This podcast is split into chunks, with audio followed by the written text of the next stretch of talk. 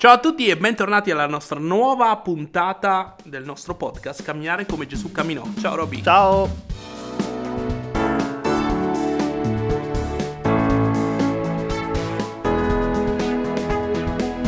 Bene, l'altra volta abbiamo visto che abbiamo un dilemma, Roby. Se Gesù era Dio e noi no, come facciamo ad imitarlo e camminare come lui?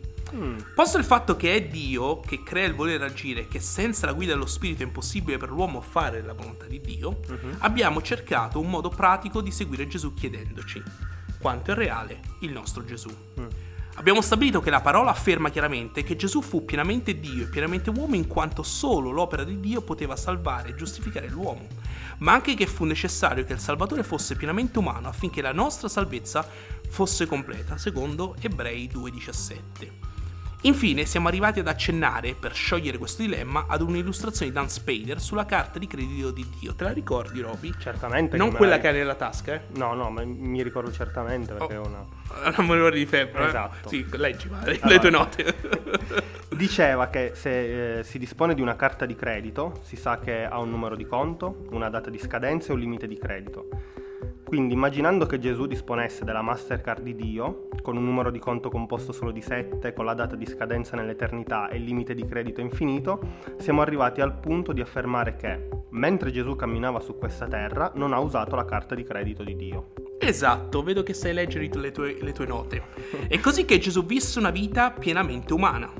Per essere precisi, volevo, eh, volevo sottolineare che noi intendiamo, quando diciamo carta di credito di Dio, l'essere uguale a Dio. E quando diciamo che Gesù non ha usato questa carta, intendiamo dire che Gesù non ha sfruttato per la propria gloria questo privilegio. Mm, infatti, la strategia iniziale di Satana nel deserto era cercare di convincere Gesù ad usare la sua carta di credito. Satana tentò di indurre Gesù a prendere scorciatoie per la gloria. Se tu sei il figlio di Dio, è la sfida in Matteo 4:36. Se Satana avesse convinto Gesù a usare la carta di Dio, allora Gesù non sarebbe stato come i suoi fratelli, cioè noi, in ogni modo, sempre secondo Ebrei 2,17. Gesù ha rifiutato la tentazione di usare la carta di Dio per rendere la sua vita più facile. Hai una buona memoria, Robby, mi meraviglio sempre di più. Migliori podcast dopo, dopo podcast. podcast sì. cioè, miglior le note, sto leggendo, ho il foglio davanti. Ah, ecco. Voglio farti una domanda.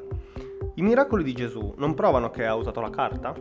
Mm. Eh, per esempio, Gesù camminò sull'acqua, calmò le tempeste con, con, una parola, trasformò alcune pagnotte e pochi pesci in una festa per 5.000 persone, mm. guarì lo zoppo, risuscitò i morti, per non parlare della, della conoscenza soprannaturale che, che, Gesù ha mostrato di avere in più di un'occasione nei Vangeli. Mm-hmm. Per esempio, sapeva eh, cosa pensavano le persone prima di parlare. In Marco 2.8 mi viene in mente, Luca 5.22 o 6.8. Queste non sono prove che Gesù ha usato la carta divina? In quale altro modo avrebbe potuto fare cose così straordinarie? Secondo me questo, queste sono domande molto importanti che meritano una, un esame biblico. Ok, allora facciamo una cosa, parliamo di miracoli. Dei miracoli. Ok, iniziamo, eh, iniziamo eh, con l'inizio. Sì, esatto. Leggi Giovanni 10, 31, 32 e 38. Secondo Gesù, da dove viene il suo potere di compiere miracoli? Allora, Giovanni 10, 31, 32. I, giuse- I giudei presero di nuovo delle pietre per lapidarlo. Gesù disse loro, vi ho mostrato molte buone opere da parte del Padre mio. Per quale di queste opere mi lapidate? Mm. E poi il versetto 38, ma se le faccio, anche se non credete a me, credete alle opere, affinché sappiate e riconosciate che il Padre è in me e che io sono nel Padre. Beh, in questa occasione Gesù, eh, mi ricordo che sta confermando di essere il figlio di Dio, i farisei cercano di lapidarlo, però Gesù dice chiaramente che le opere che lui fa vengono dal Padre. Ok. Mm. Allora facciamo così adesso, leggi anche Atti 2.22 e 10.38. Chi ha compiuto questi miracoli? Atti 2:22 Uomini di Israele, ascoltate queste parole. Gesù il Nazareno, uomo che Dio ha accreditato fra voi mediante opere potenti, prodigi e segni che Dio fece per mezzo di lui, tra di voi, come voi stessi ben sapete. E poi va avanti. Poi Atti 10:38 vale a dire la storia di Gesù di Nazareth, come Dio lo ha unto di Spirito Santo e di potenza e come egli è andato dappertutto facendo del bene e guarendo tutti quelli che erano sotto il potere del diavolo, perché Dio era con mm, lui. Mm, okay. E di nuovo vediamo che Gesù è stato un mezzo attraverso cui Dio ha compiuto i miracoli. In più, tra l'altro, dice che anche che è stato Dio a ungere Gesù di Spirito Santo e di potenza. Sì. Certo, qui si sta parlando di Gesù, cioè gli apostoli qui volevano parlare di Gesù, però sembra che si voglia esaltare la figura di Dio Padre quando si parla di miracoli. Sì. Come a dire, Dio ha compiuto miracoli attraverso Gesù e infatti Gesù veniva da Dio.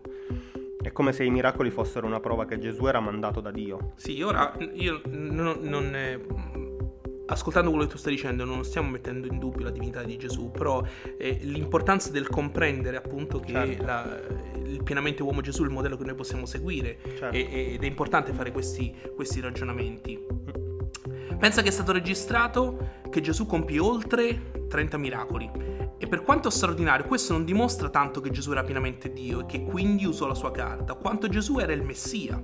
Infatti in Luca 4, 18, 21 c'è scritto, se, se vuoi leggere insieme a me, lo Spirito del Signore è sopra di me, perciò mi ha unto evangelizzare i poveri, mi ha mandato per annunciare la liberazione ai prigionieri e il recupero della vista ai ciechi, per rimettere in libertà gli oppressi, per proclamare l'anno accettevole del Signore. Poi, la parola dice, chiude il libro e reso all'inserviente si mise a sedere e gli occhi di tutti nella sinagoga erano fissi su di lui.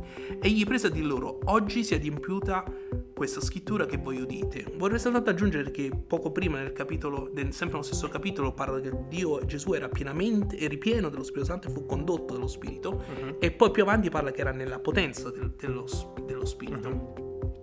Quando Giovanni Battista fu imprigionato per quasi un anno, mandò i suoi discepoli a Gesù per chiedergli se fosse il Messia o se dovevano aspettare qualcun altro. Uh-huh. Pensa a te. Eh? Uh-huh. E quale prova Gesù diede a Giovanni che era lui il Messia? Robby, ci leggi Luca 7:22. Poi rispose loro, andate a riferire a Giovanni quello che avete visto e udito. I ciechi recuperano la vista, gli zoppi camminano, i lebrosi sono purificati, i sordi odono, i morti risuscitano e il Vangelo è annunciato ai poveri. Esattamente, la profezia di Isaia. Eh, sì, effettivamente questo non smentisce solo che Gesù usò la carta per agevolare la sua vita, anzi, se vogliamo la, la usò se vogliamo per, per, gli altri al massimo. Sì ma smentisce anche il fatto che compiere miracoli dimostra che, che sia pienamente Dio, che Gesù era pienamente Dio, piuttosto dimostra che Dio agisce tramite noi e in quel, quel caso lì tramite Gesù. Per esempio, anche gli apostoli fecero miracoli, ma questo non vuol dire che furono tutti pienamente Dio. Esatto. Gesù fu pienamente Dio, lo dimostrano le profezie, come abbiamo visto la scorsa volta. Il Messia doveva essere Dio per essere senza peccato. E per la conoscenza vale la stessa cosa? Come ragionamento? In linea di massima sì. Ma leggiamo della parola per confermarlo, ovviamente. A te poco importa quello che penso io, giusto? Sì, esatto, Quindi esatto. andiamo a vedere la parola. Giovanni 13 registra alcune cose che Gesù sapeva in anticipo. Leggi in particolare il versetto, sempre in Giovanni 13, 1-11. Riesci a pensare ad un modo in cui Gesù avrebbe potuto conoscere queste cose senza usare la sua carta di Dio? Mm. Allora, Giovanni 13, 1-11. Ora, prima della festa di Pasqua, Gesù, sapendo che era venuto per lui l'ora di passare da questo mondo al Padre, avendo amato i suoi che erano nel mondo, li amò fino alla fine. Durante la cena, quando il diavolo aveva già messo in cuore a Giuda Iscariota, figlio di Simone, di tradirlo, Gesù, sapendo che il Padre gli aveva dato tutto nelle mani e che era venuto da Dio e a Dio se ne tornava, si alzò da tavola, depose le sue vesti e preso un asciugamano se lo cinse. Poi mise dell'acqua in una bacinella e cominciò a lavare i piedi ai discepoli e ad asciugarli con l'asciugatoio qual, del quale si era cinto. Si avvicinò dunque a Simon Pietro, il quale gli disse, Tu Signore lavi i piedi a me? Gesù gli rispose, Tu non sai ora quello che io faccio, ma lo capirai dopo. Pietro gli disse, Non mi laverai mai i piedi. Gesù gli rispose, Se non ti lavo non hai parte alcuna con me. E Simon Pietro, Signore, non soltanto i piedi, ma anche le mani e il capo. Gesù gli disse, Chi è lavato tutto non ha bisogno che di, di, di aver lavati i piedi è purificato tutto quanto, mm. e voi siete purificati, ma non tutti, perché sapeva chi era colui che lo tradiva. Per questo disse, non tutti siete retti. Prima Gesù, leggendo, dice che sapeva che era giunto il momento. Sì. Eh, di, ovviamente di lasciare que- di questo mondo. Poi, secondo, nel versetto 3 dice Gesù sapeva che il Padre aveva messo ogni cosa sotto eh, il suo potere e alla fine Gesù sapeva chi lo avrebbe tradito. Sì. E diciamo che l'unico modo che mi viene in mente è che il padre ha rivelato queste verità a Gesù in anticipo, come sì. abbiamo visto prima, attraverso lo spirito eh, o probabilmente anche attraverso la parola. Eh, però volevo sapere se ci sono dei riferimenti biblici su questo tema. Mm. Beh, mi viene in mente Amos 3.7, poiché il Signore Dio non fa nulla senza rivelare il suo segreto ai suoi servi, i profeti.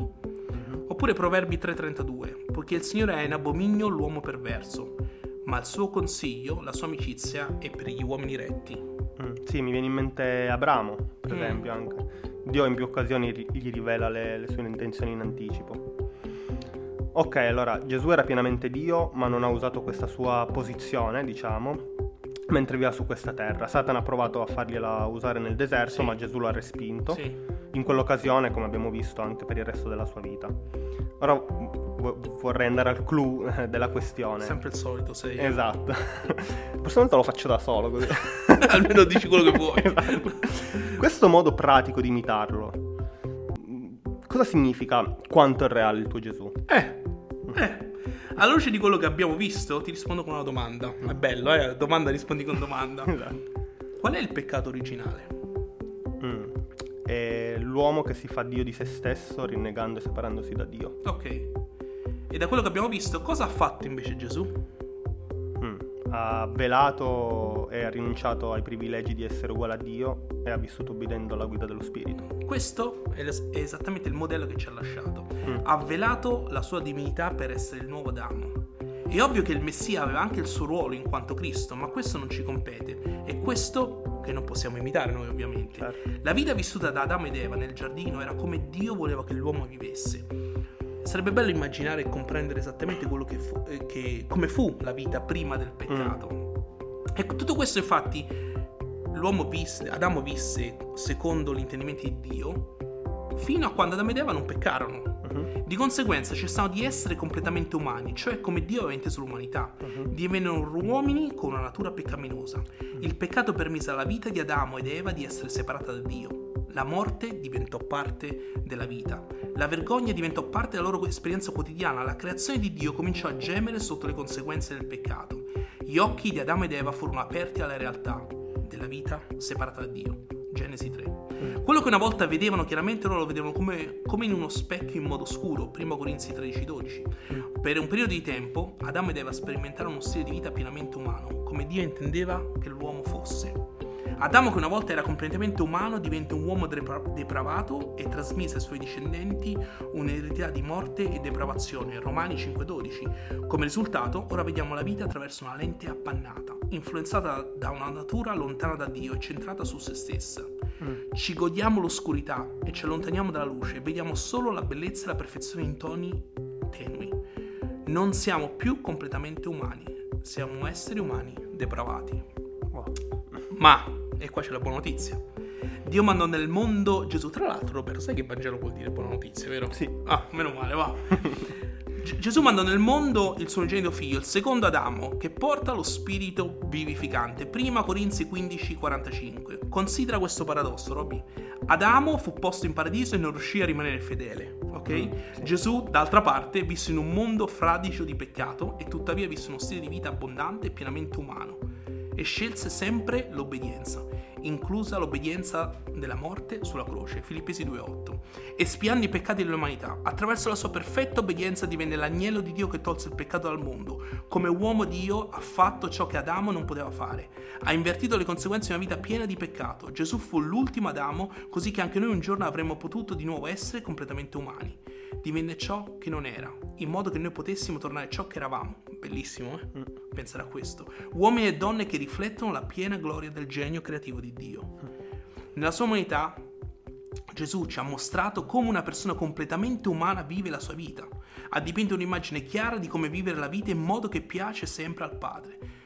Per esempio possiamo leggerlo questo in Giovanni 5:30 e ci chiama a camminare sempre obbedendo a questo esempio. Gesù definisce come dovrebbe apparire la vera umanità. Gesù era più simile ad Adamo prima che peccasse che non a noi nel nostro peccato. Abbiamo bisogno di vedere in Gesù il modello di come deve essere vissuta la vera umanità. Noi non saremo mai senza peccato come lo era Gesù, ma mentre maturiamo dovremo peccare di meno, diventando così più pienamente umani. Adamo aveva tutto in Dio e vi ha rinunciato per non avere nulla in se stesso. Gesù ha rinunciato a tutto ciò che era per avere tutto in Dio. Questo è il nostro modello per la vita e il ministero. Roby, ho una Sì. notizia bomba per te adesso. Wow, stavo- mi stavo godendo il, il Vangelo. Scusami. Era bellissimo. Eh, ho, ho preso un rotto momento. Ok, scusa. No.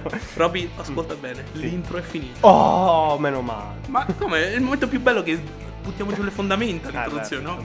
Eh, cancellate meno male. Eh, vabbè, dai. Dalla prossima volta vedremo in che modo Gesù fu obbediente, così da estrapolare un modello di vita pronto per essere imitato. Sei contento? Guarda che dal microfono non posso dire se sorridi. eh. Ah no? No. E neanche se dico sì con la testa? No, nemmeno. Ah, ok, allora non fare sì. come mia figlia che saluta quando al telefono con la manina. Allora sì, sono contento. ok. No, sapevo già che Gesù deve essere un modello per me, però mi ha colpito questa, questa introduzione in realtà. Sto- sto- io scherzo con l'intro, però in realtà mi ha colpito perché, come dicevo la scorsa puntata, non ho mai pensato di studiare la vita di Gesù come nuovo Adamo, cioè di vedere come viveva in quanto uomo in carne ed ossa la sua relazione con Dio. Praticamente è un Gesù più reale, ora mi, mi hai risposto, quindi sono pronto, non vedo l'ora di, di andare avanti. Perfetto, ok, allora abbiamo concluso questa nostra puntata.